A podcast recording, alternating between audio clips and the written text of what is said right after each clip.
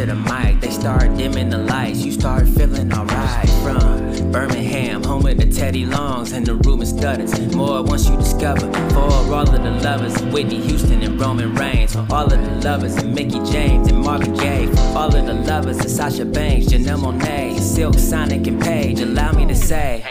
Look, I just found a place, sweet escape. Every one of us. I was kinda late, cause I just made it off the struggle bus. Walking by the fate, cause I know it's right in front of us. Yo, I ain't with the hate, gotta focus on what's great. Ladies and gentlemen, Steph Hardy is on the air. Had to drop a couple bars just to make you all aware. So sit back, relax, enjoy the show. You know I go by Joe or the them. Hey y'all! Welcome to another episode of the Hardy Wrestling Podcast with your girl Stephanie Hardy. So, this is a Survivor Series themed episode. So, of course, I got your news and gossipish, and I'm going to take an in depth look at the Survivor Series card and give my predictions and musings. Then, I'm going to give a weekly recap where I recap what happened on Raw and SmackDown before Survivor Series this Sunday. So, sit back, relax, and listen to this new episode of the Hardy Wrestling Podcast. Are you Team Red or Team Blue? Let's go.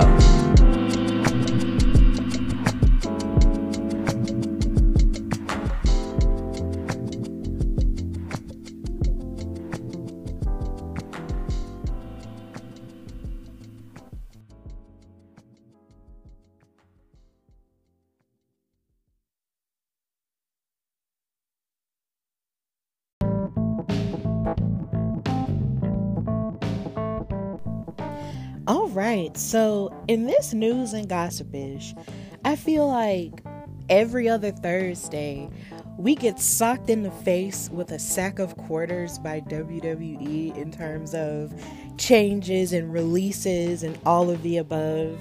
And it seems like this Thursday was no different. We thought we had a little bit of a break because, you know, it's the end of the year, it's close to Thanksgiving, and you know, everybody's trying to chill and we're trying to get ready for a Survivor Series, which is tomorrow, and get excited and everything.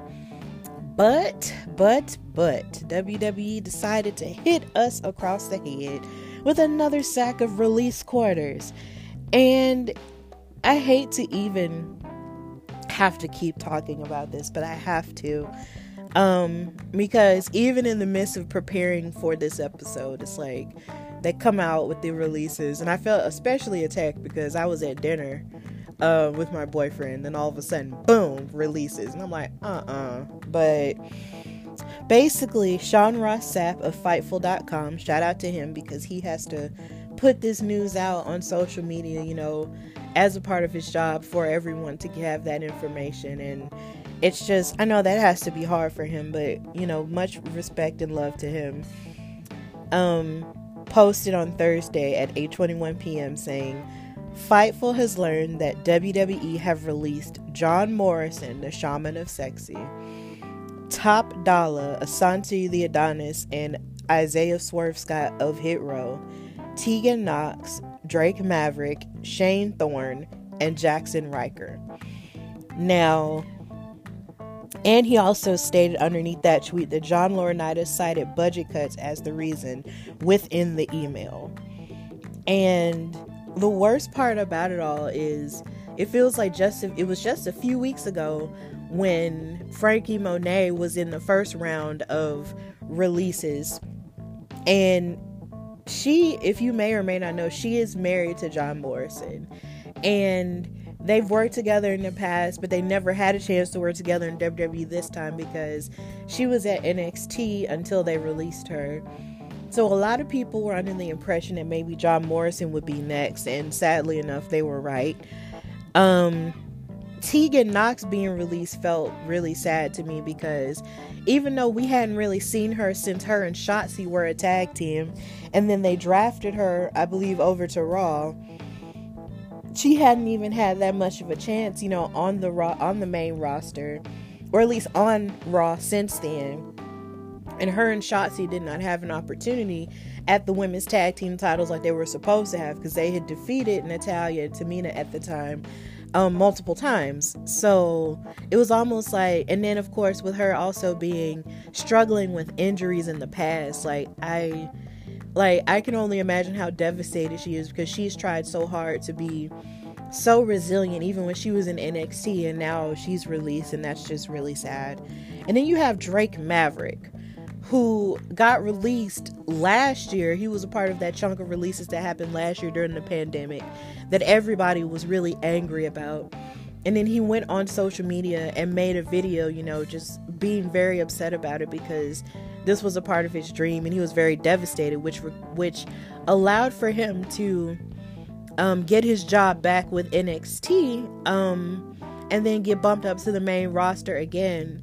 And while he and he was running around with the 24/7 title that he helped to sort of make famous in its inception against R-Truth and stuff and then famously he had to um he lost that title at his wedding to Renee Michelle um and shout out to her because I've actually interviewed her with women's wrestling talk and actually commentated for her matches at Belladonna division here in Ga- in Gadsden Alabama.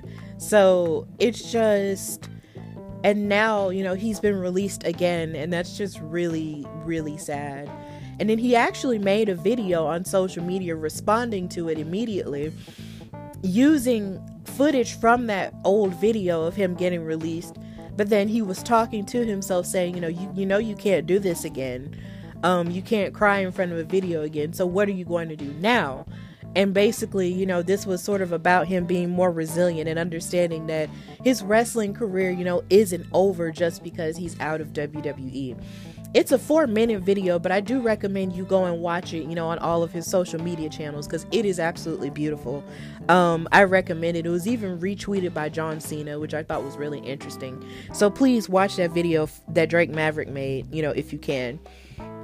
And Shane Thorne, he was a part of a tag team in NXT, and I'm not um entirely sure the name of it right about now. I want to say it was TM61, um, maybe, but I can't exactly remember which one. But I hadn't really seen him on television in a while, so he was gone. And then there's Jaxson Ryker, who has to be the most controversial of um, the group who got released because he got caught up in a Twitter, in a social media scandal where he had been talking mad bad stuff about the Black Lives Matter movement and um, getting a tan and calling himself Soul Man and all that. So it was just kind of like he sort of outed himself as a problematic person in terms of his views like that. And a lot of people were wondering how is it that he would still have a job out of so many other people, but now he's been let go. And a lot of people, especially a lot of um, African American fans on social media, are pretty um, a little bit happy about that, but I'm never happy when anybody loses their job. But at the same time, it's kind of yeah, when you say mean stuff like that about black people, then it's hard to really, you know, be on your side with that. But the most devastating of the releases were, of course, the rest of Hit Row. Um, because in that chunk from a few weeks ago, they let go of B Fab. And they had just signed, you know, their contracts to be on the main roster of SmackDown and they had done so many so many things apparently um, there was even an article where Asante the Adonis came out and said that they had even done Black Friday commercials for WWE and just filmed those, but now they've been let go. And then there are other rumors talking about how um, Top Dollar um, was really angry. There are rumors talking about how angry he was that BFAB was let go and that he told management about it and that that might be the reason why he was let go.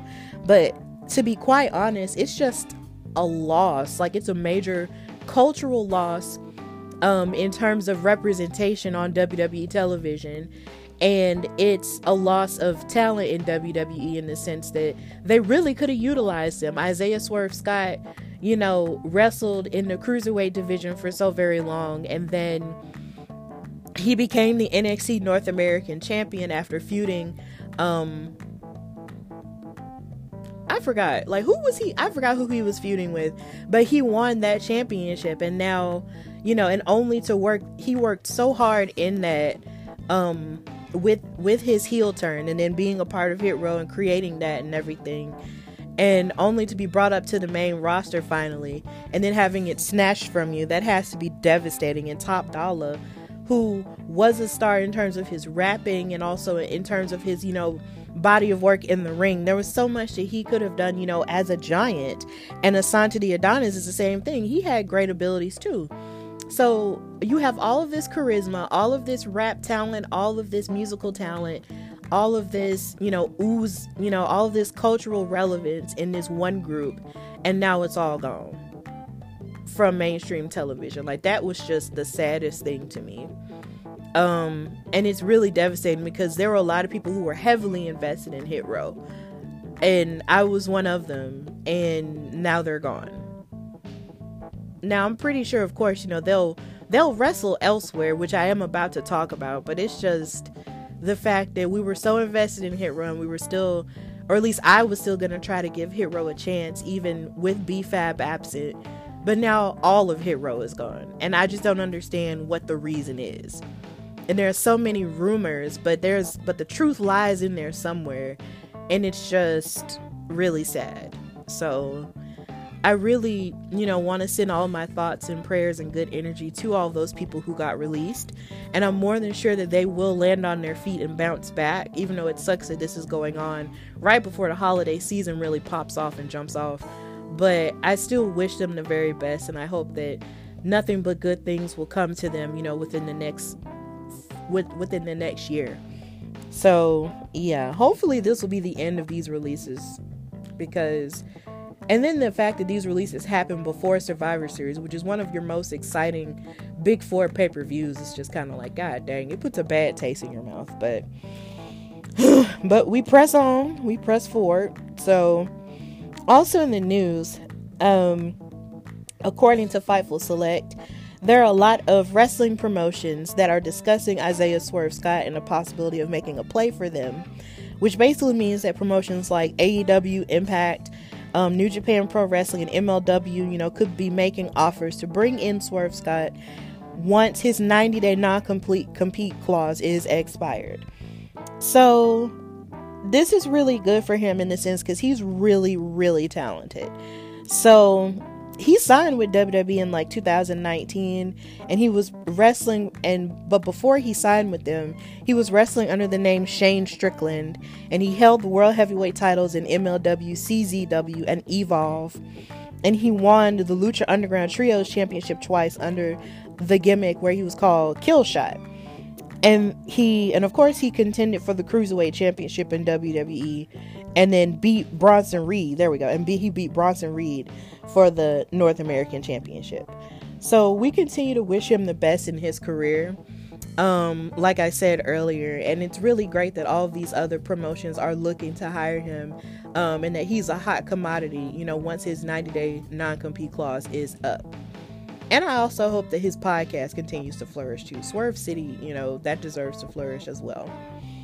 Also in the news, we have um, Natalya and Randy Orton hitting some major milestones this weekend. So Natalya hit a big milestone, you know, um, on SmackDown last night.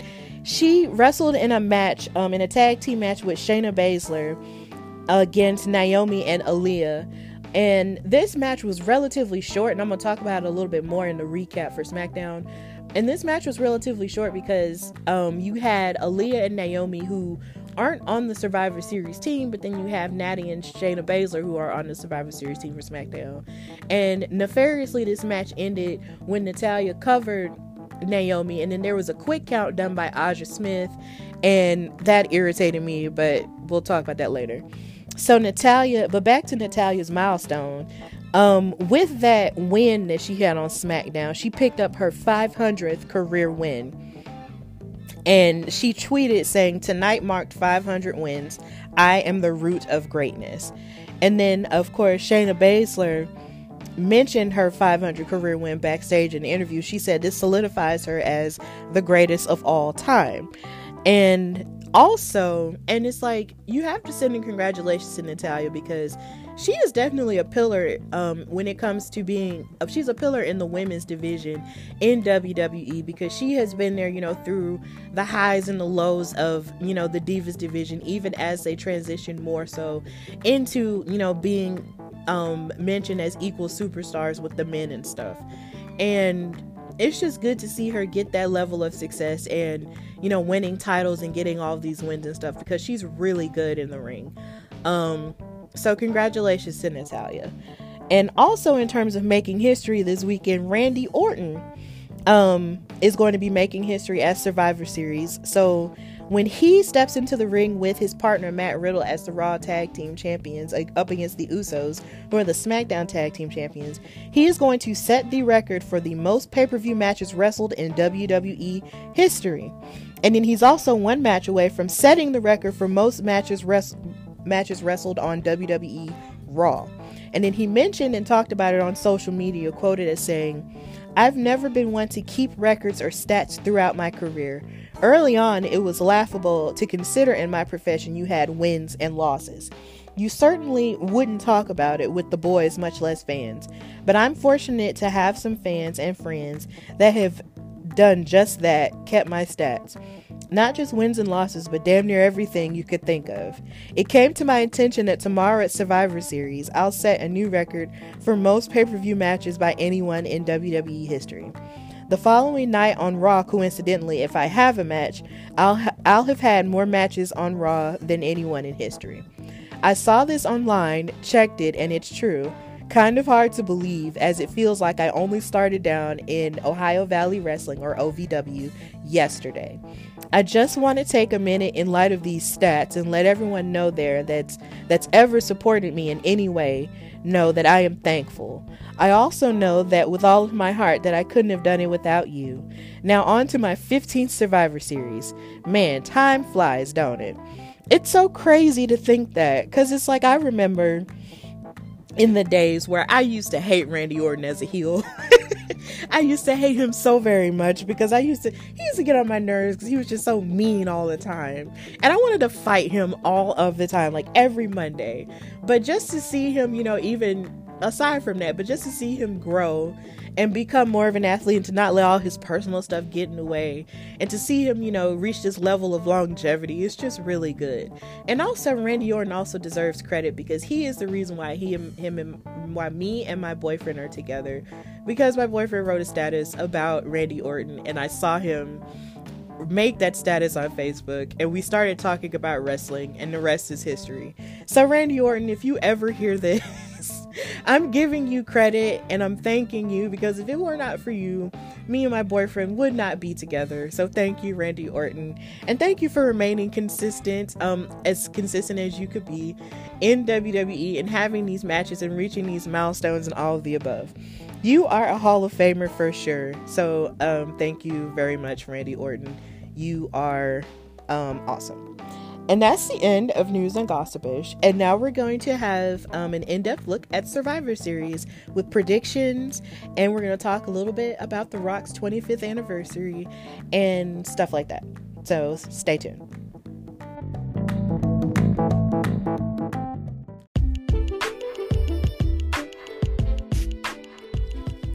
All right, so if you may or may not know, um, Survivor Series is tomorrow. Survivor Series is Sunday. And I know it's kind of hard to get into it because of all the releases and stuff. And it's sort of, and a lot of fans I saw on social media, even though they were saying that in the moment, I don't want to discount their emotions at all because emotions are valid.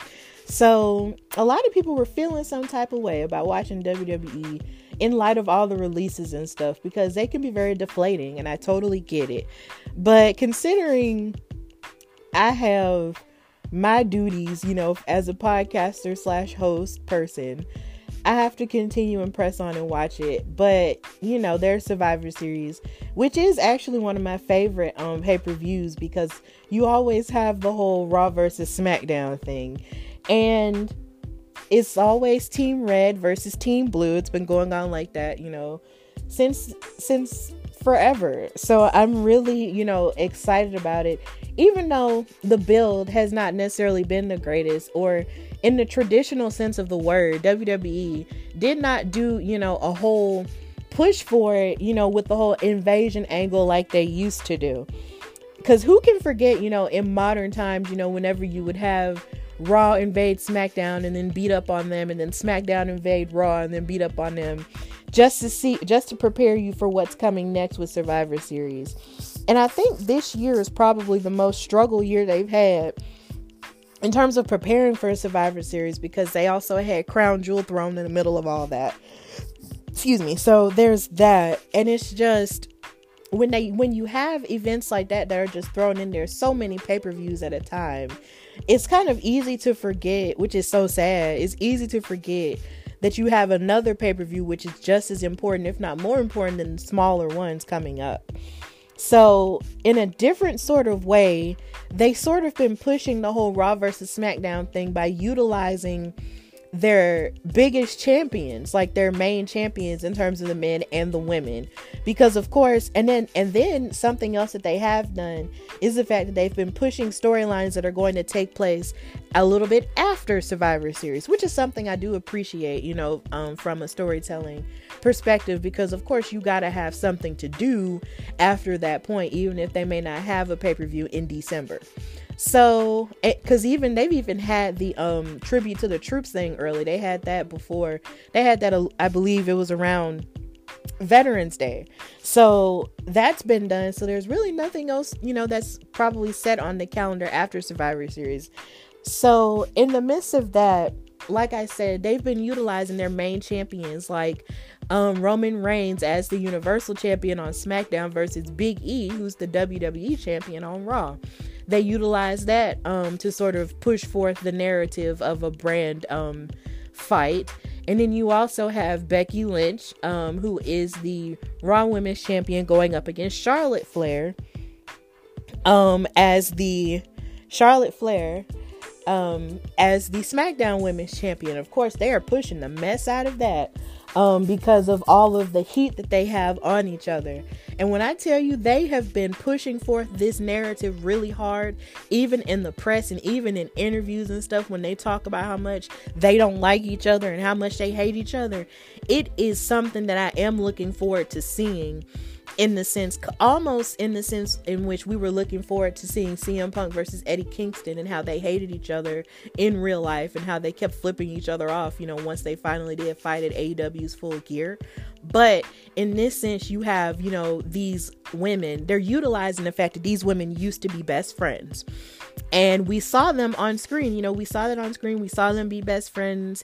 And then there were a couple of moments where you saw Charlotte kind of turn on Becky, Becky finally turning on Charlotte and having enough of everybody sort of centering, you know, the women's division upon her all the time instead of, you know, focusing on her. So it's just, you know, a lot to there's a lot of story there and a lot of frustration there with them not liking each other. Like there was this one giant clip that they made on WWE on YouTube where they showed um, Becky referring to Charlotte Flair as a B word. And um, them talking about how Becky couldn't handle it, or at least how Charlotte couldn't handle it when Becky started getting more attention on her instead of being, you know, the horsewoman that everybody ignored. Like, there's so much that's playing into it. And with Becky talking about how Charlotte, you know, feeling insecure about, you know, her not being on top anymore. But then you have Charlotte who's saying that she has all the confidence in the world and doesn't have to be shaken because she is who she is. It is definitely something that I'm looking forward to seeing. And I'm wondering if they're going to be able to put their personal differences aside and have a stellar match, just like the one they had at Evolution with the last woman standing match that they had when Becky was champion, or are they just gonna have a shoot fight and destroy each other? I don't know. But I'm pretty sure they can be, you know, uh, professional about their stuff and, you know, just continue to just put on a good match for the people and continue to just do and be the best, you know, that they know that they can be. They are four horsewomen. They are two of the four horsewomen after all. So I don't doubt that this is going to be an amazing match. There's a lot of, you know, push behind it.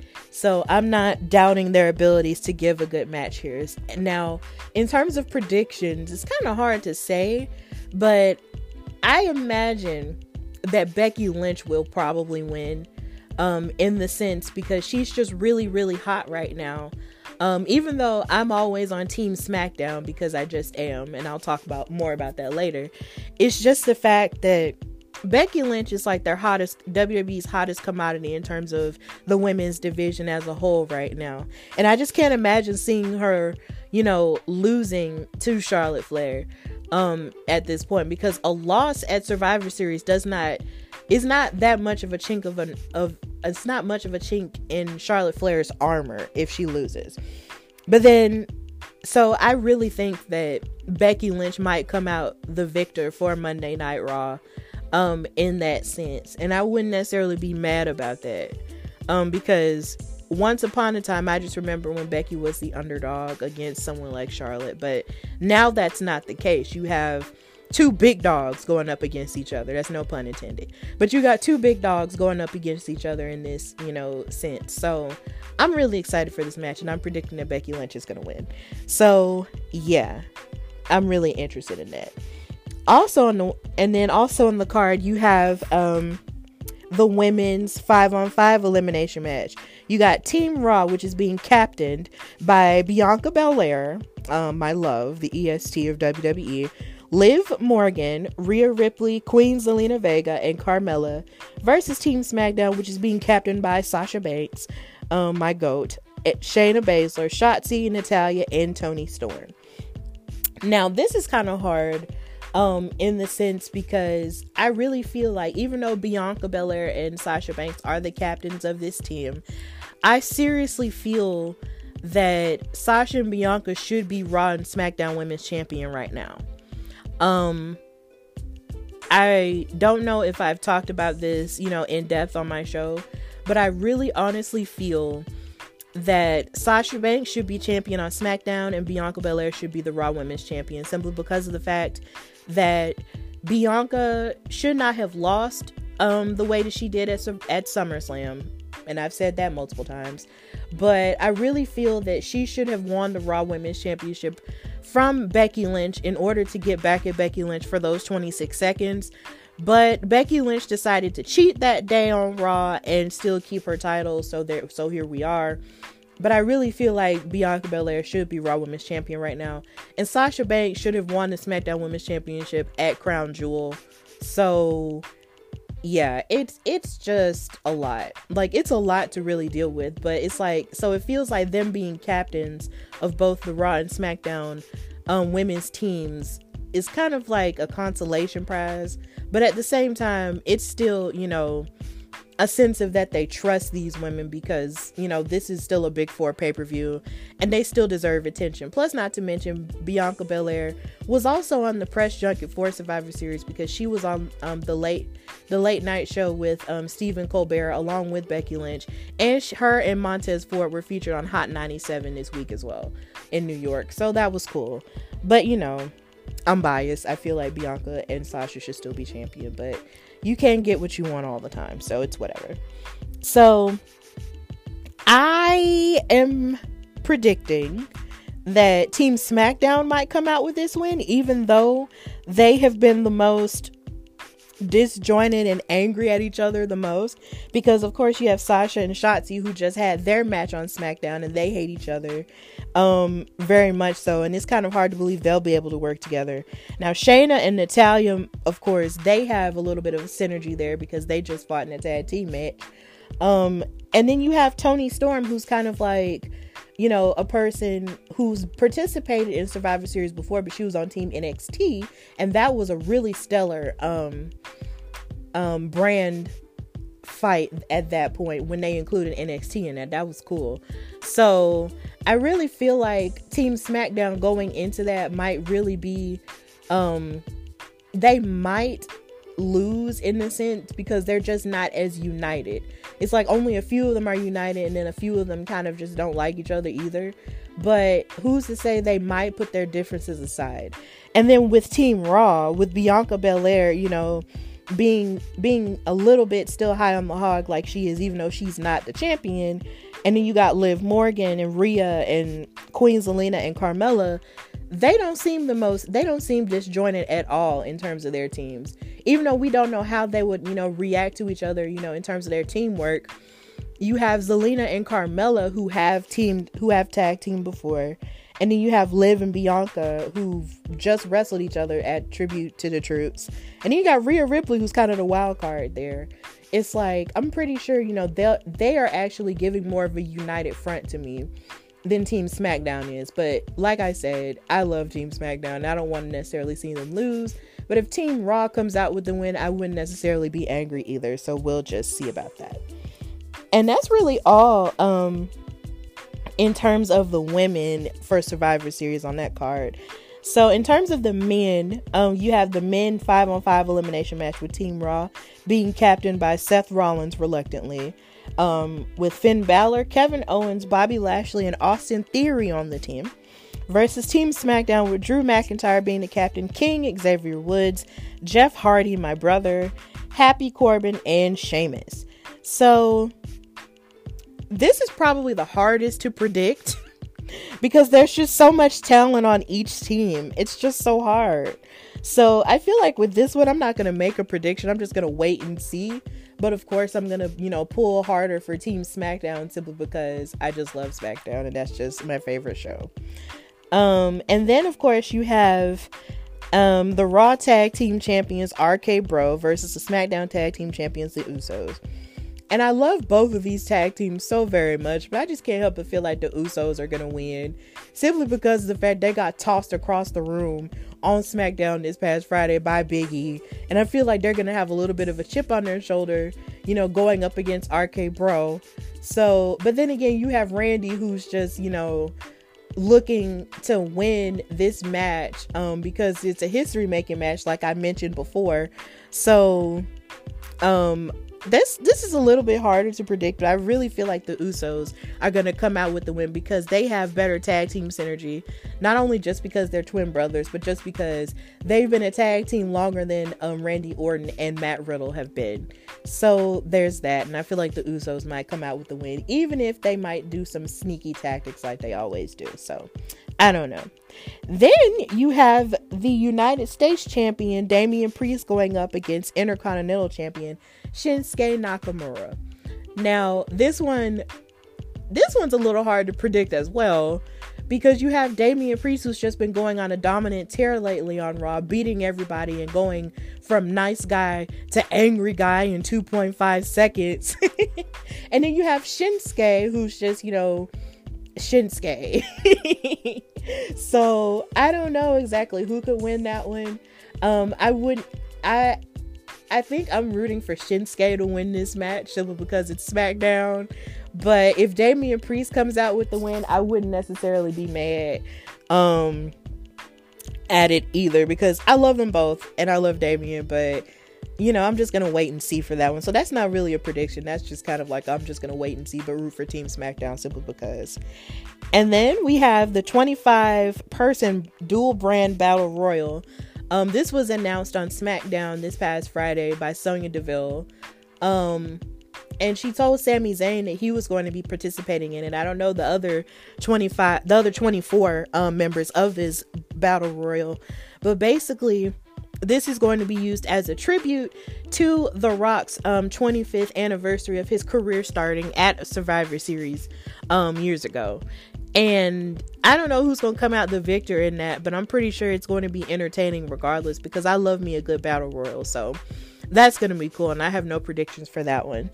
And then we have the Universal Champion Roman Reigns, the tribal chief, the big bully, because he got in Xavier Woods' face, and I didn't appreciate that. Um, and I'm gonna talk about that later.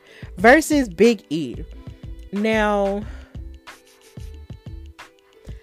I I love both Roman Reigns and Big E at this point. I love what they both give me as champions. You have Big E, who's just a lovable baby face who finally made it to the top of the mountain. And then you got Roman Reigns, who feels like he could just run through everybody and just treat everybody like crap all the time because he's the tribal chief and can't nobody tell me nothing, blah, blah, blah. And it's hard for me to predict who's going to win this one because they're both just so very dominant for both their brands. So I feel like somehow or another Roman Reigns might cheat to win because he's just been so dominant lately. But then Big E's been really dominant too, and I don't want to see him lose either. So I don't know what could take place with that. But when it comes to Roman Reigns and with Survivor Series, you know, being um in Barclay in the Barclays Center in New York, um I really want to believe that The Rock might make an appearance. And he might, you know, come and sort of celebrate with everybody in terms of his 25th anniversary Or even if he doesn't celebrate with everybody, he'll come back and make his presence felt in the face of Roman Reigns. Because even Roman was on when he was on Jimmy Fallon um this past week, he was talking about how he would, you know, love to face The Rock if The Rock would want to. And a lot of people have been pushing the idea of Roman Reigns versus The Rock for a while, including me, because now you have, you know, you have The Rock who has no choice but to be a babyface at this point because everybody loves him and stuff like that in Hollywood and all the above. And then you have Roman Reigns who is an absolute heel and think he's just the king of the Anoa'i family dynasty. And you just have the makings of an amazing feud right there. So it would make sense if The Rock did come back at this Survivor Series to sort of solidify himself and his legacy by by getting in Roman Reigns' face and saying, "I want you at WrestleMania" or something like that. Even though and even though they have started, you know, advertising WrestleMania and the tickets and all that stuff, how it's going to take place in Texas and all that other stuff. It's just what better way to push forward, you know, ticket sales and make people want to go to WrestleMania with, you know, than to use The Rock and Roman Reigns fighting each other. Like that would just be awesome. And it doesn't even have to necessarily be for the Universal title. They could just fight each other regardless because you still have Brock Lesnar who could very well be on at Roman Reigns' you know coattails right now. So I don't know. But I would love it if The Rock, I'm predicting that maybe The Rock will make an appearance at this Survivor Series and might challenge Roman Reigns at some point um during the show. But if he doesn't, don't hold me to it.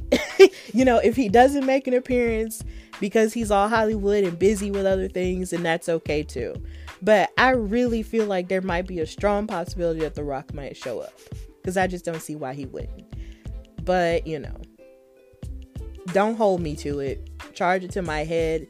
Charge it to my fantasy booking, my fantasy booking head and not my heart. So, yeah. And that's pretty much how I feel about Survivor Series. I'm really excited.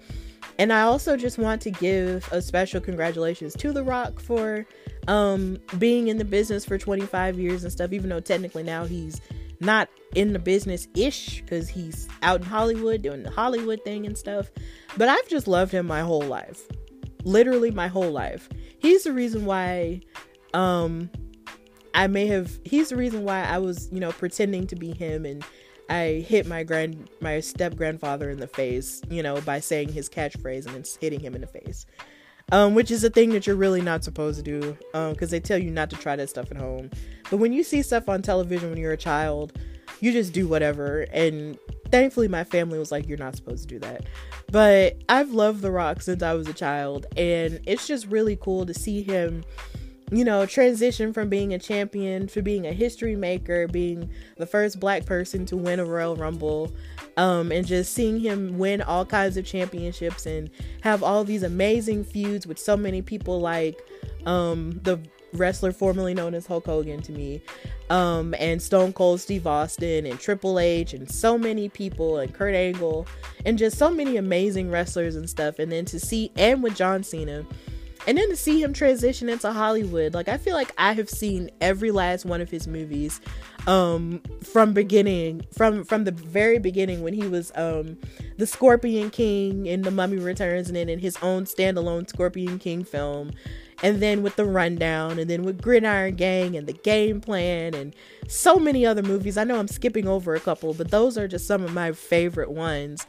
It's just, you know, just seeing him evolve into this you know, Hollywood man being able to, you know, stand on his own two feet and be his own man in terms of Hollywood and all of his other business ventures with the XFL and his Teremana tequila and his TV show with Young Rock, where everybody's watching how his childhood sort of, you know, coalesced into him being this amazing big person. To finally being the person who retweeted me that time about that TV show when I was complimenting his mother. Like, it's just a really great ride to see and he's just an adorable person and I just wish him nothing but the best and I just can't wait to see what else he has next. But hopefully what he has next requires him to fight Roman Reigns at this WrestleMania because I would just enjoy that. So that's all for this recap and well not recap but that's all for this um special segment on survivor series. And now we're gonna go to the survivor series themed recap of raw and smackdown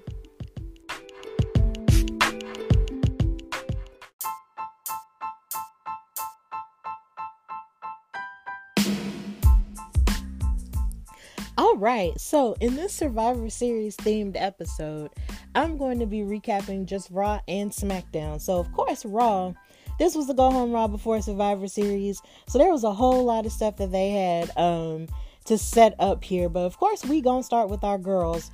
So Bianca Belair um, thought that she was going to be fighting Doudrop Monday night because Doudrop was really talking reckless about Bianca Belair, talking about how she didn't deserve another chance at the Raw Women's Championship, considering she got beat. Which is weird because everybody's acting like, oh, well, she got beat, so she doesn't deserve another chance. But she didn't get beat up and she didn't have the brakes beat off of her. Becky Lynch cheated. She cheated. She took off the cushion off the turnbuckle and ran Bianca Belair's head in it and then covered her. She cheated. And I'm sick of everybody making it seem like she's the dominant champion. She cheated. But whatever. Um so Bianca was ready to fight Doudrop, and I was really looking forward to watching her lift Doudrop up because, of course, this woman is strong. But she was thrown a curveball instead when Tamina decided to challenge her. But being but seeing as she's the EST, she wasn't gonna back down from a challenge, so she went ahead and fought Tamina. And this match was pretty good. And if, and I would also like to comment and say that Bianca Belair's gear, excuse me, gear was a one. It was absolutely beautiful. It looked like it was velvet, like some type of blue velvet with the pink kissy marks on it. But either way, it was super cute because she's super cute and her outfits are always super cute. So there's that. Um, then so basically um she put up a strong fight up against Tamina, but Tamina wasn't, you know, just gonna be like, wasn't gonna just roll over for her either. It was a couple of times where I thought Tamina was actually gonna come out with the win because she was being so dominant with a lot of her punches and a lot of her strikes and kicks and everything. But Bianca Belair came out victorious with a KOD, which um Doudrop saw, and she basically came out after the match to warn Bianca Belair as she was celebrating that she was going to get even with her after Survivor Series is over.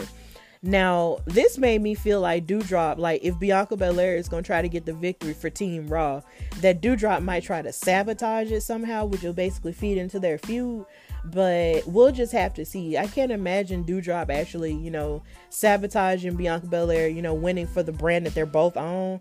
But you just never know. So basically, I'm actually here for her feuding with Doudrop, even though of course I would want her to be champion. But it's okay. Um her feuding with Doudrop is really good considering Doudrop really hasn't had like a full on rivalry rivalry since Eva Marie and since Eva Marie is no longer with the company, she needs to start feuding with someone of note. And who better to feud with than Miss Bianca Belair. So that was cool. Then we had um Becky Lynch come out and she had some really heated words to say um, to Charlotte Flair. And this was probably one of the best promos that be- that Becky Lynch has ever had in the entire his in, in her entire history with the company. Like she was out there talking about how um she was like just go back and watch it cuz it was really really good. Um like it was really good. Like she was talking about how basically, you know, Charlotte Flair had a lot to say in terms of her coming back too soon, you know, after she gave birth and saying that um and basically talking about how jealous Charlotte was after she rose to the top and slapped her in the and slapped her in the face, you know, which kind of sent her into the stratosphere and everything. So it was really good. So I definitely recommend that you go back and watch it. But as she was saying, uh oh, as a callback to Charlotte Flair's uh oh promo that she had on SmackDown last week, Liv Morgan came out and um, they had some words. And Liv Morgan was talking about how she wanted to face off against Becky Lynch because she felt like she's just become, you know, just this mean person who just kind of looks looks over everybody now that she's back and she's champion or whatever. But Becky Lynch had some receipts for Liv Morgan, and Liv Morgan and basically said that Liv Morgan actually looked up to Becky Lynch, um, because she showed she showed this old footage of her talking backstage on Talking Smack, talking about how Becky Lynch, when Becky Lynch left due to her pregnancy, she told Liv Morgan that when I come back, you're going to be champion. And Liv was sad because she didn't live up to that promise, but at least she was going to try to be champion now. So, um, Becky proceeded to throw mad shade at Liv and talk about how she was actually wrong with with her prediction. So that basically means that you're really irrelevant, you're not worth anything and all this other stuff. You know, just throwing just basically throwing all the shade at Liv for not really doing anything of note since she's since Becky's been gone. But Liv um but even when Becky tried to hit her with the manhandle slam, Liv, you know, scouted it and basically, you know, ducked under her and hit her with a move.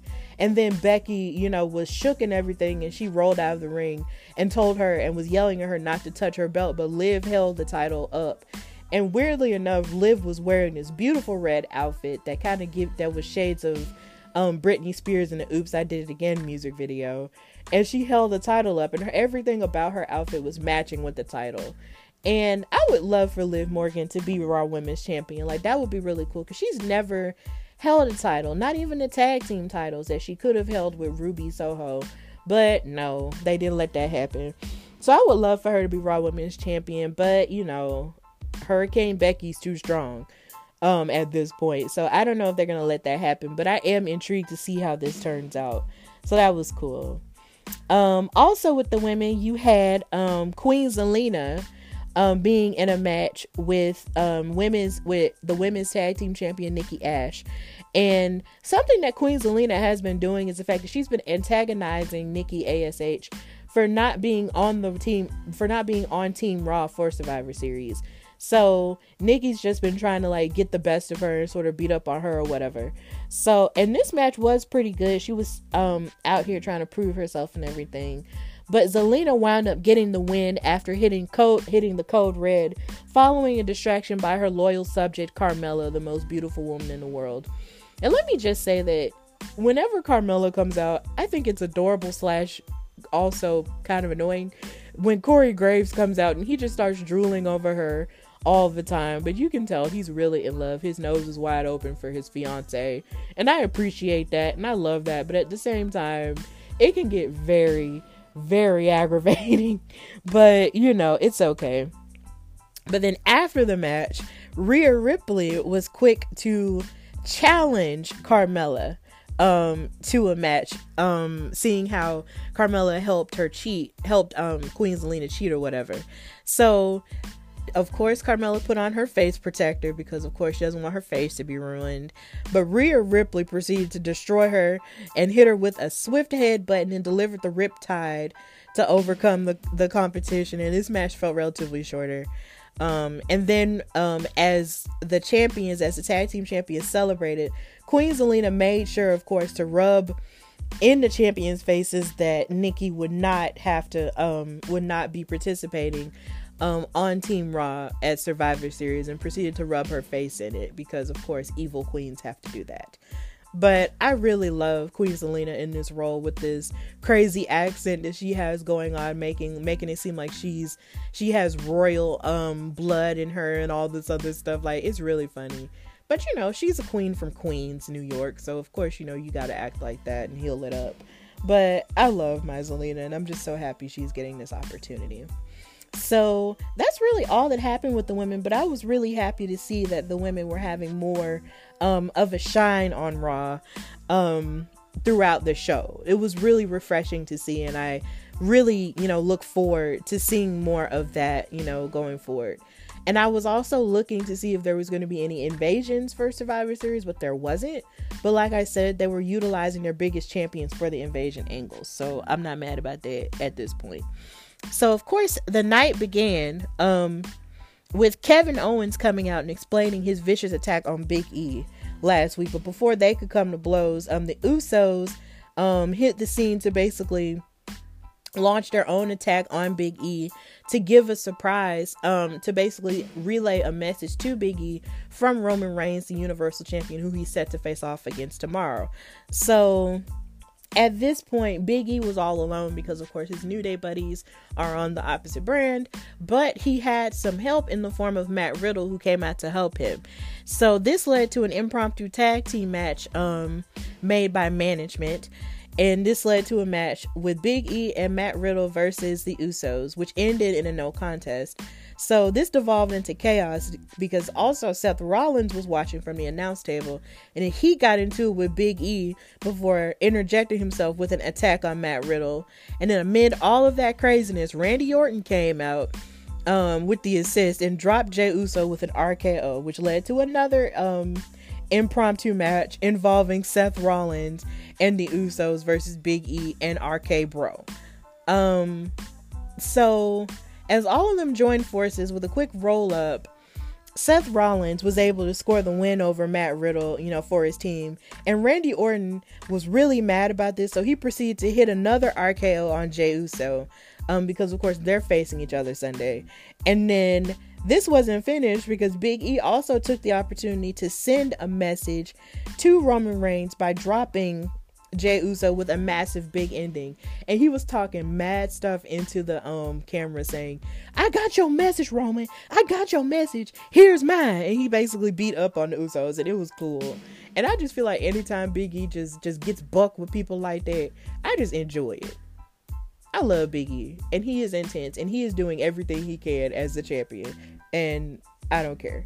He's great. So then after that you had the street profits versus um the alpha academy that's chad gable and otis and let me just say i miss happy otis happy otis is just was just a whole vibe and i just miss him so much now he's just angry and big and stuff but montez and um angelo dawkins you know wanted wanted the smoke and everything so they um so this match kind of culminated when montez countered Chad Gable's high crossbody attempt and rolled over for the pinfall victory.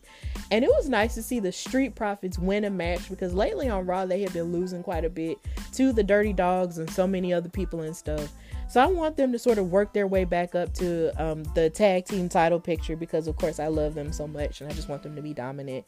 But I just feel like every time I watch Montez Ford wrestle, he just shows how better and better he just gets. And I feel like a lot of people don't give like I feel like a lot of people give him so much credit online and stuff. But I cannot wait for the day, even though I don't want my street profits to truly break up. I just want to see him go solo because he literally has all of the charisma and all of the craziness to be a solo star on his own. But what's so funny is during his Hot 97 interview that he had with Bianca Belair this week, he was he seemed so chill and so quiet and everything. But on television, it's a completely different story. It's like he seems so chill and quiet in that interview, but then it's like when he's on TV, he's like turned up to a thousand. But you know, it's okay. That's what you have to do for television. But anytime he does a moonsault or he does a frog splash where he jumps super high in the air and all of that, it just proves how great he is as an athlete and it's just great. And I also just look forward to that him and Bianca actually get to work together a whole lot more. So that's cool. So also you had Kevin Owens versus Finn Balor. And this seemed like a match that was square out of OG NXT. And I enjoyed it very much. So, um, Kevin Owens basically had to put aside his anger towards Biggie to take on Finn, who and they confronted each other backstage because Kevin Owens was being interviewed by I believe Sarah Schreiber. Um and he was being confronted and basically asked about all of his lies that he's told. And he said, Well, since everybody thinks I'm a liar, why don't I just be a liar? And since everybody thinks I'm a terrible person and deceitful, why don't I just be deceitful? And Finn Balor basically got in his got in his face and got in his business. So they basically fought. And it was a really good, you know, matchup. It was hotly contested, but Kevin Owens um scored the win after hitting a devastating stunner on Finn Balor. So, um, and then they actually have to be on a team together. So it's just like for Survivor Series. So I don't know exactly how that's gonna work, but because because we all know Kevin Owens can't keep no friends. So I just don't know, but I feel weird about him and Seth Rollins running after Big E though. Like that makes me feel some type of way. Like God dang. But it's whatever. Um I know Sir Wilkins from the Jobber Tears podcast, and shout out to them. Those are my big siblings in the podcast world. Um, they were he was talking about how we just appreciate Kevin Owens and his ability to switch back and forth between heel and face, you know, so easily.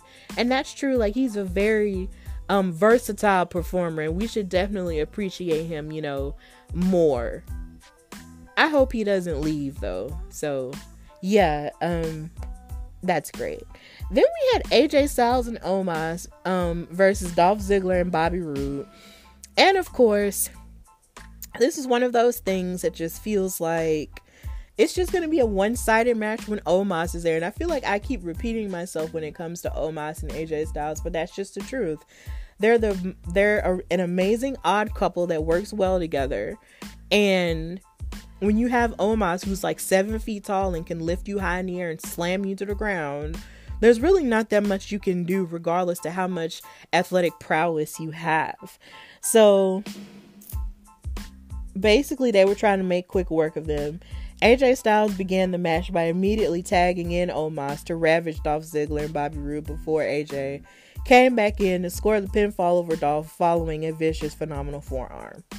That's that and that's all. so that's pretty much it for them. And then Bobby Lashley defeated Rey Mysterio. Um and Rey okay, there's more drama that's involved in it, but Dominic, of course, was looking on, you know, as this match was going on because Rey Mysterio was really angry and heated that Dominic got taken off of the Survivor Series team. And he had gotten in Adam Pearce's face and told him, like, yo, like, I don't like this. Like, why are you doing this to him? This is unnecessary. But Adam Pearce was, of course, being. I being a heel, and I feel like this sucks though because it's like you have Adam Pearce, who's being a heel person, and then you have Sonya Deville being a heel um authority figure as well. And it's just a bit much for me because I really feel like it, it feels like they're both kind of flip flopping. It's like Adam Pearce wants to be evil when he's evil, but then he wants to be good when he's good. But Sonya Deville is just being evil, evil, evil all the time. And it's just kind of like so are all y'all going off of a power trip? And is somebody gonna come fix this? Fix it, somebody. Fix it, Jesus. Somebody just needs to come fix it. But either way,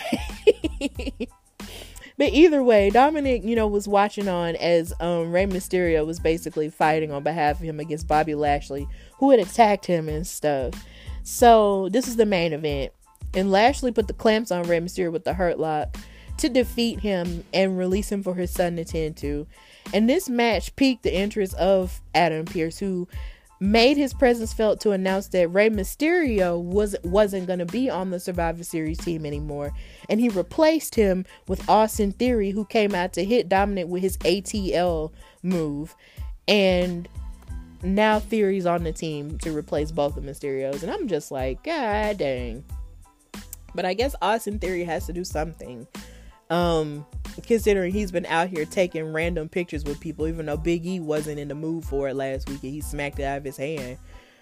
Um, so yeah, that's pretty much all. There were no invasions, but at the same time, this Raw was still relatively solid and it kind of prepared you for what's gonna happen on Sunday with Survivor Series. So that's the end of the Raw recap, and now we're gonna um recap SmackDown.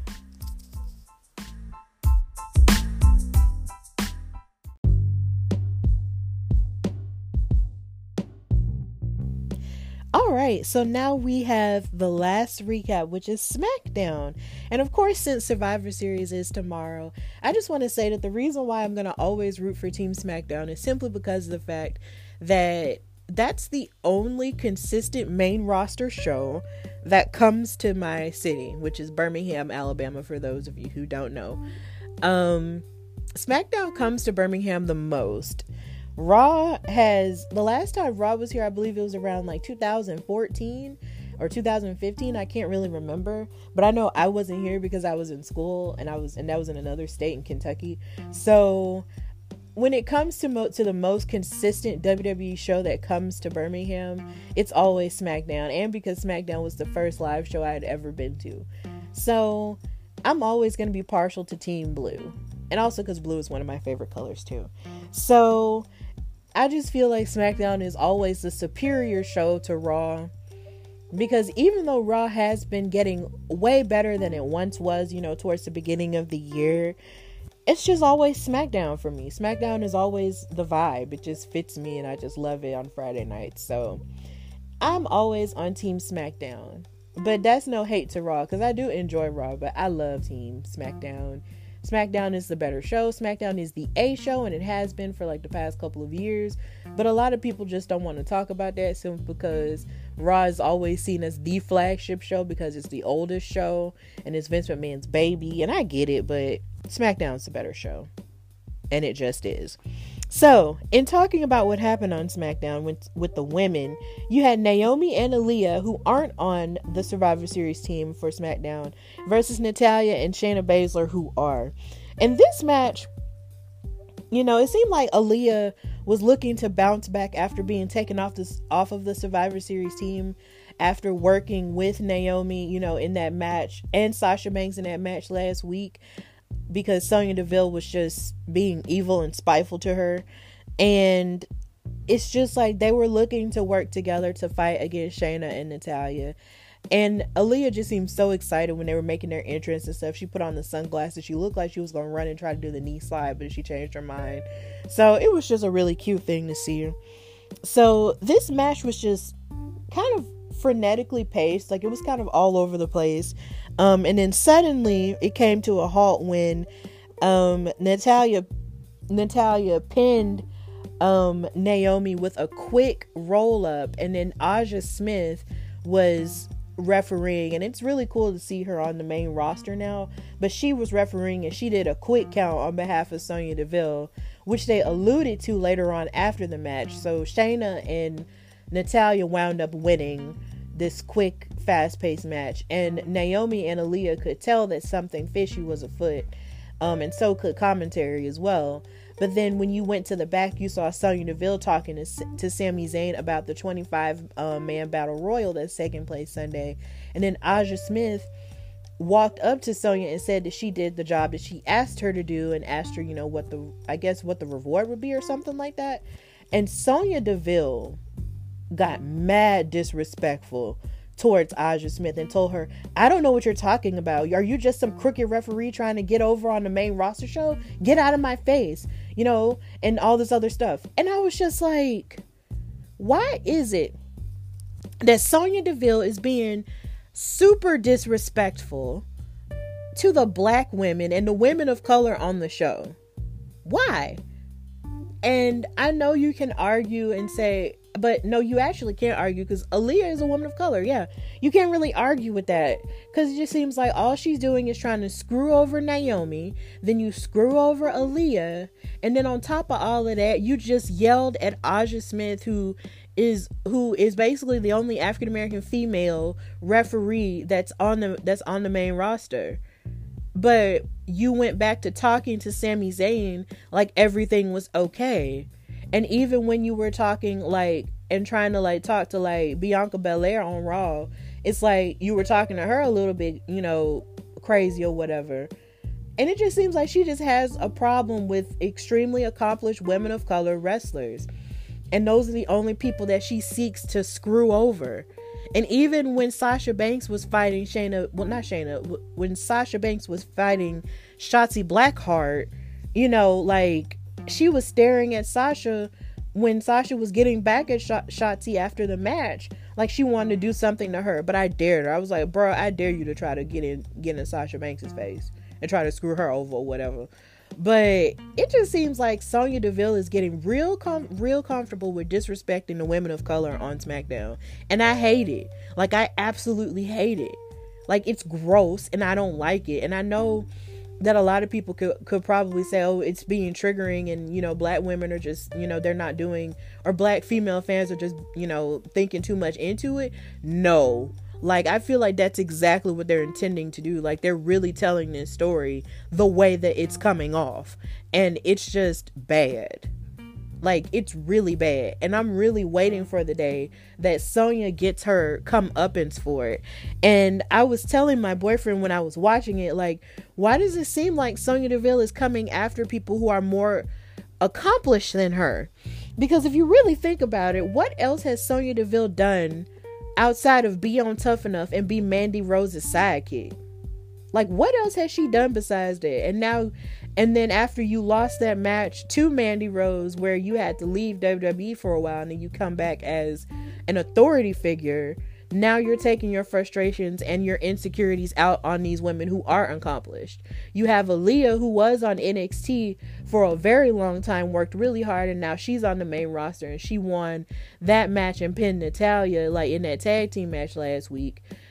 And you took her off of the Survivor Series team knowing that that meant a lot to her and you have Naomi, who's a two time SmackDown Women's Champion and who has probably done more and accomplished more in her entire collective career than you have done since you've been on the main roster. And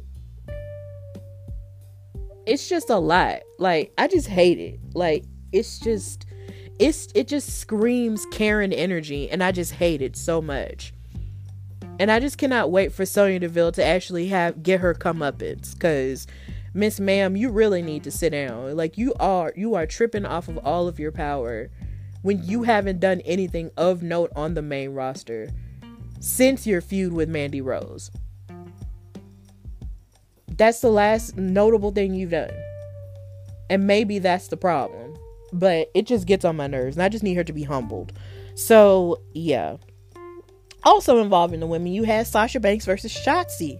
And this match was, you know, kind of like a blow a blow off here because Shotzi and Sasha have beef with each other even though they're on the same Survivor Series team because Shotzi's mad at Sasha for costing her a championship opportunity a championship match opportunity against Charlotte Flair and they're mad. So Shotzi made it clear backstage that you know that they were really that she was angry at her and then um Sonya made sure that after this match they had to shake hands because she wanted to make sure that Team SmackDown was going to come out with the victory at Survivor Series.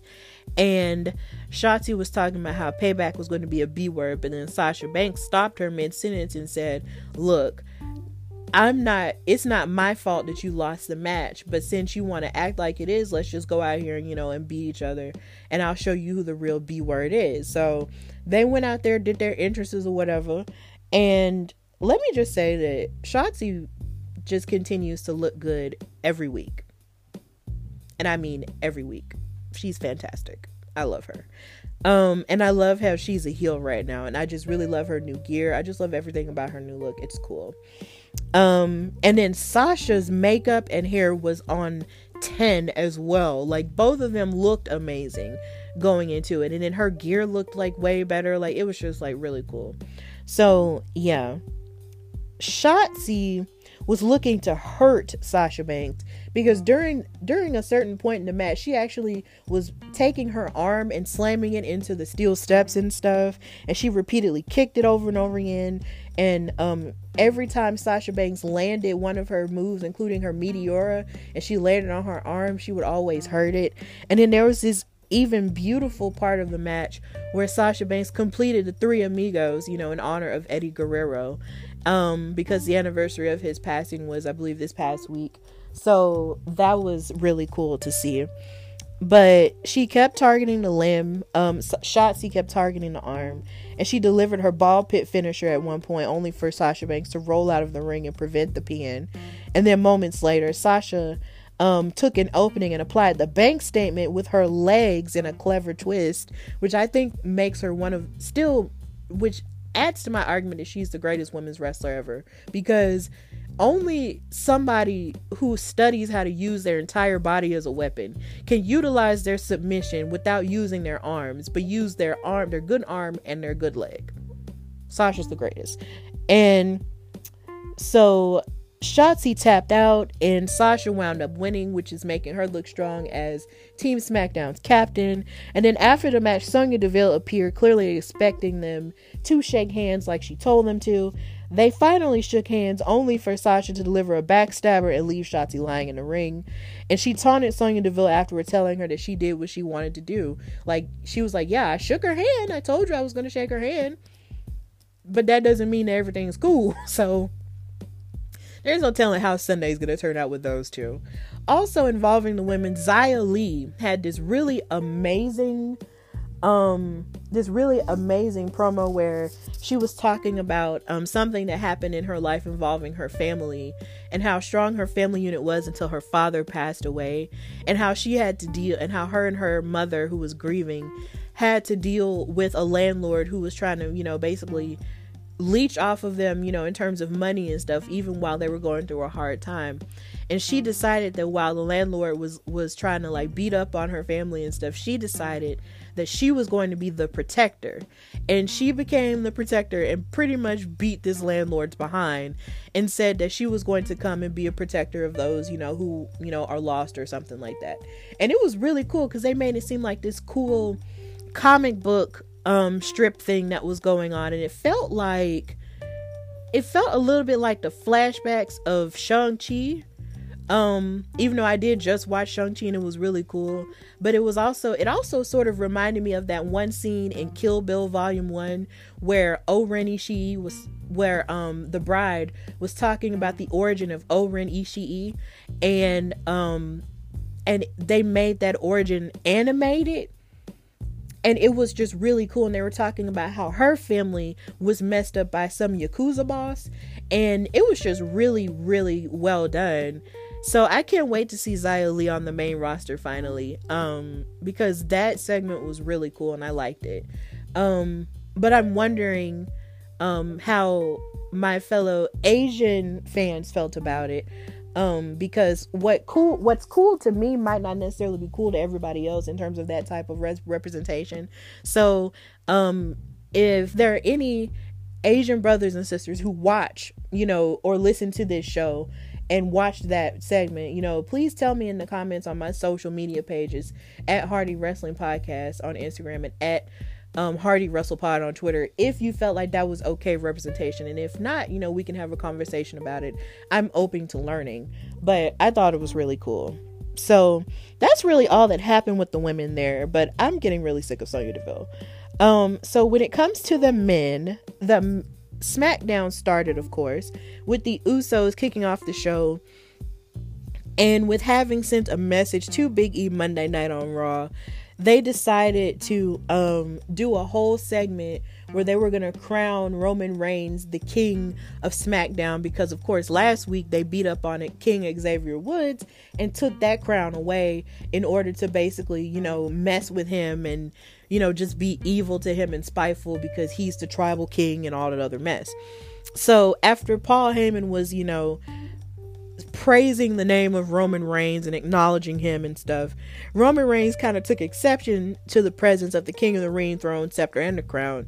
And he basically said that the only reason he took the crown last week was because he could. Ugh, just evil. And then he said, dismiss, he basically dismissed the idea that he needs gimmickry to be acknowledged as the tribal chief, which is true because he's being, he's been acknowledged as the tribal chief you know, before the whole King of the Ring thing started this year. So he really doesn't need a crown. He just did that just for the sake of being mean. So King Woods came out and interrupted him and he said that material things don't make the king. That you're a king in your heart and in your soul. And my boyfriend, shout out to him, he noticed that while Xavier was cutting his promo, he was crying and he had tears coming out of his eyes. And I was just like, oh my God, like you can clearly see how much being King of the Ring really means to Xavier Woods because this was his childhood dream. Even when other people, you know, were dreaming of being world champion and all this other stuff, like all he wanted to do was be king of the ring. And he was able to, you know, do that and win the tournament fair and square, you know, on his own. Like this is the one thing that he can hang his one of the main accomplishments that he can hang his hat on as a performer in the WWE. That was his dream and he made it come true. So to watch someone like Roman Reigns disrespect him and disrespect the crown, he just wasn't having it. And he was very passionate about that. And I appreciate that because us September 4th Virgos are very passionate about the things that we love. So that was cool. So After he challenged Roman Reigns to meet him man to man later in the night, Xavier watched as the Usos tore up the cloak, the throne, and the scepter in front of his face. And Roman Reigns kept got, kept, you know, poking at him saying, Are you sure this isn't important?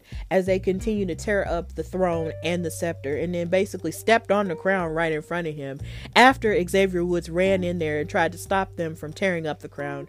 And they proceeded to beat him up and gang up on him as Paul Heyman watched. And Roman Reigns stepped on the crown in front of his face as Xavier Woods screamed, No.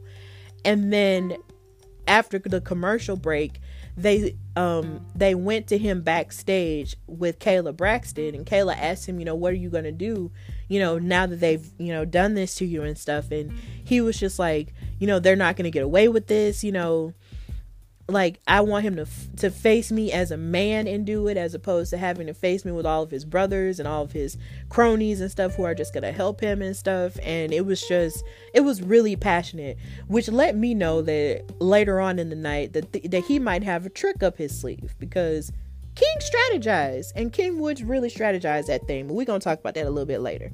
So then we went on to have a, a fatal four way between Ricochet, Cesaro, Sheamus, and Jinder Mahal in order to qualify to be on Team SmackDown for the dudes for Survivor Series.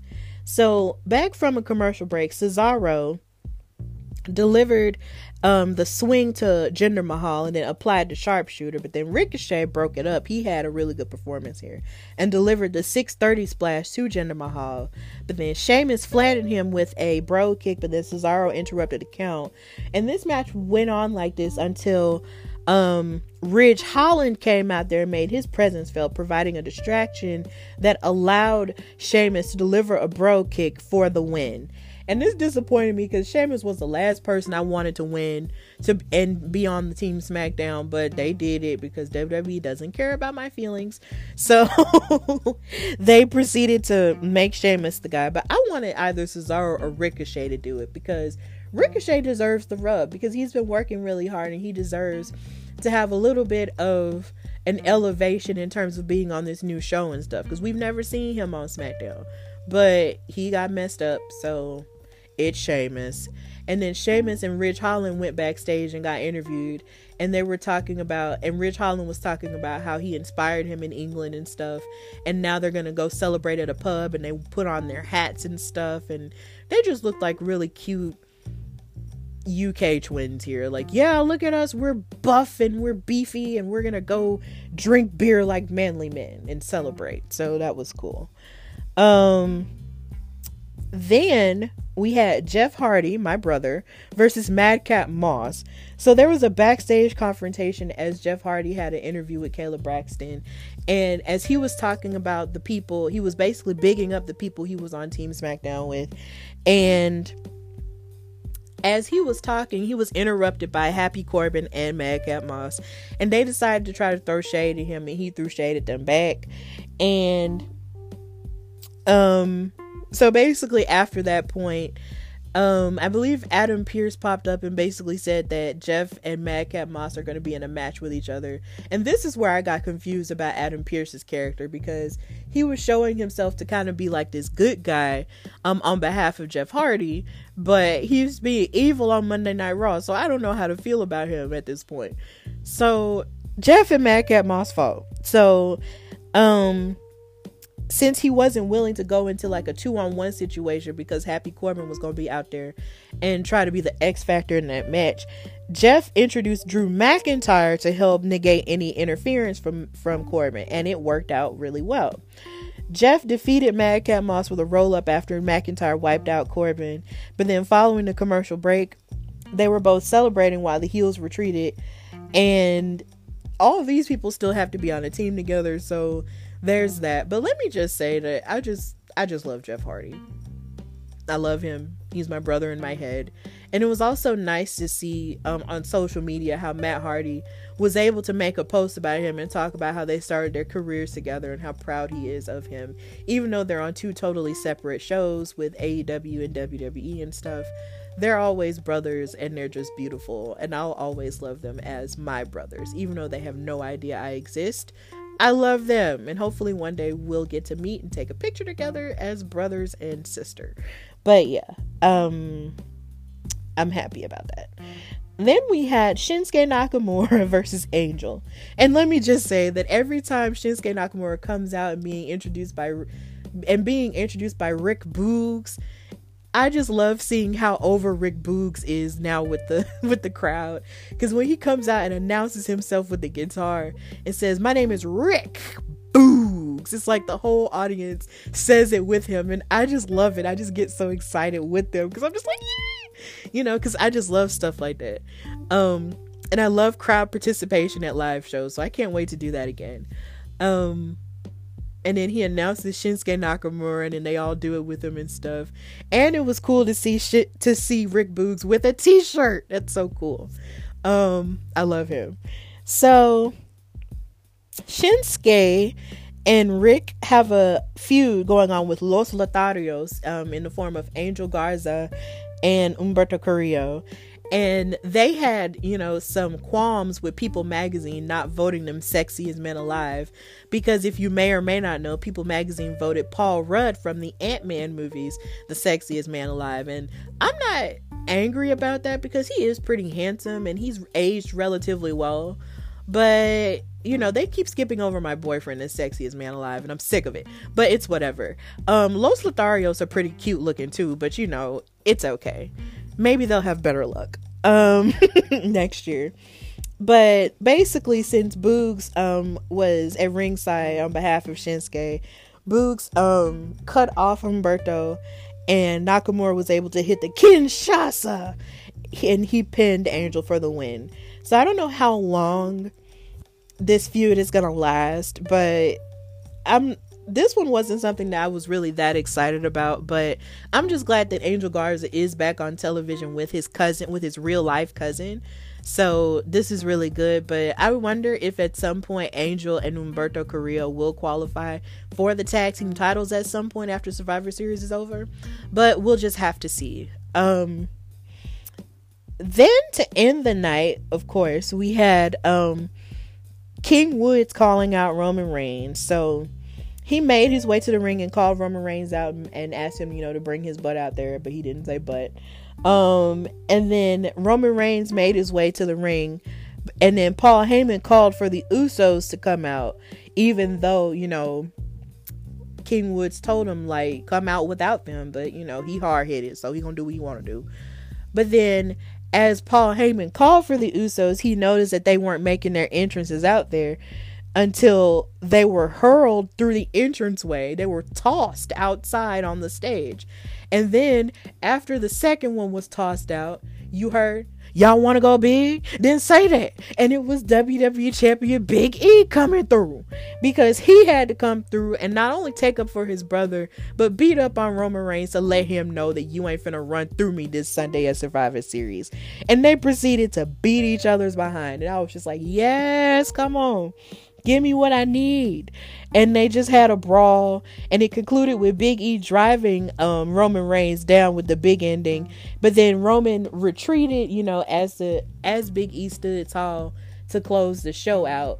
And then you had Xavier and Biggie sort of bump each other's chests and everything like homeboys do. And it was cool. And then they proceeded to beat up on the Usos when they tried to come to Roman Reigns' defense and everything. And it was just really cool. And I just miss seeing Xavier and Biggie and Kofi all together on one show.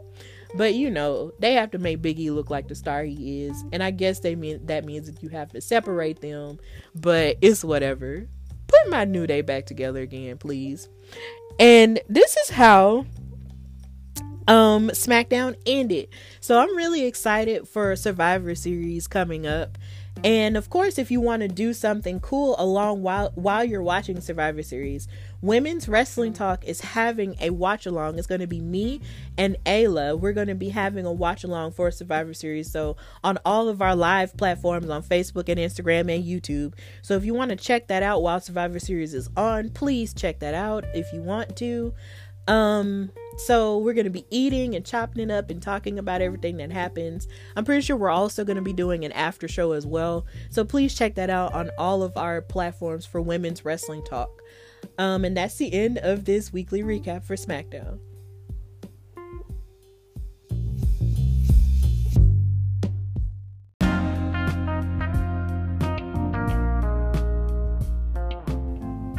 All right, so thank you guys for listening to this new episode of the Hardy Wrestling Podcast. As always, please know that you can listen to this podcast everywhere you get podcasts. That's Anchor, um, on this app in which I'm recording on. Um, there's um, iHeartRadio, there's Spotify, there's my YouTube channel, The Hardy Wrestling Podcast, and of course, there's Apple Podcasts and Google Podcasts, and wherever else you can get your podcast, that's where the show is available. If you want to follow me, you can follow me, your girl, Stephanie Hardy, at Queen Steph Hardy on Instagram and Twitter, and you can follow the podcast page um, on Twitter at Hardy Wrestle Pod and on Instagram at Hardy Wrestling Podcast, where I make different posts and share different clips of my shows and stuff. And you can see all of the different stuff that I've got going on in terms of, you know, commentary work and press work and all of the above. Also, please shop the Hardy Wrestling Podcast store on TeePublic. If you click the link, um, my Linktree to the podcast that's in all of my bios, you will find right on the top you will find the link to the Hardy Wrestling Podcast store. You can buy t shirts with the logo on it. Like basically, it's just the Hardy Wrestling Podcast logo, um, designed by Clement Wong. You can buy a t shirt in every color of the rainbow. You can buy a hoodie. You can buy a mug. You can buy a button. You can buy a bag. You can buy anything you want to buy. So please visit the Hardy Wrestling Podcast store and purchase some stuff. The holiday season is coming up. So if you love the Hardy Wrestling Podcast show, please rock the vibe wherever you're at. Wherever you listen, please check it out. Please buy something. Um, it will make a great gift if you are a fan of the show or if you know somebody who's a fan of the show. Or if you know somebody who loves wrestling podcasts and just wants to support someone, please tell them about the store, tell them about the podcast. If you know somebody who loves wrestling as a whole and loves to listen to people's different perspectives on wrestling, tell them about the show, share the clips, like, share, and subscribe, everything involving the show, and just continue to support everything that's going on with me and the podcast. So, I will be having a new episode next week. I will. And um, I hope that you're being your best self, and I hope you're taking care of yourself and doing the very best that you can in the midst of this pandemic, which is which people are kind of treating like it's over, but it's not over. So, you know, just I hope you're being the best that you can to yourself and treating yourself and hanging out with your friends and hanging out with people that you love and cherishing them as much as you possibly can cuz life is crazy out here. People are um leaving here and stuff like that. So I just hope that you're cherishing every person that's in your life or and just cherishing yourself and celebrating you and everything you've done this entire year and everything you've accomplished. So, yeah, just celebrate you and celebrate your life and the people who are in your life as well. So, with that in mind, thank you for listening to the Hardy Wrestling Podcast with your girl Stephanie Hardy. And until next time, enjoy Survivor Series and continue to enjoy wrestling, even though sometimes it can be a little hard. And bye, y'all.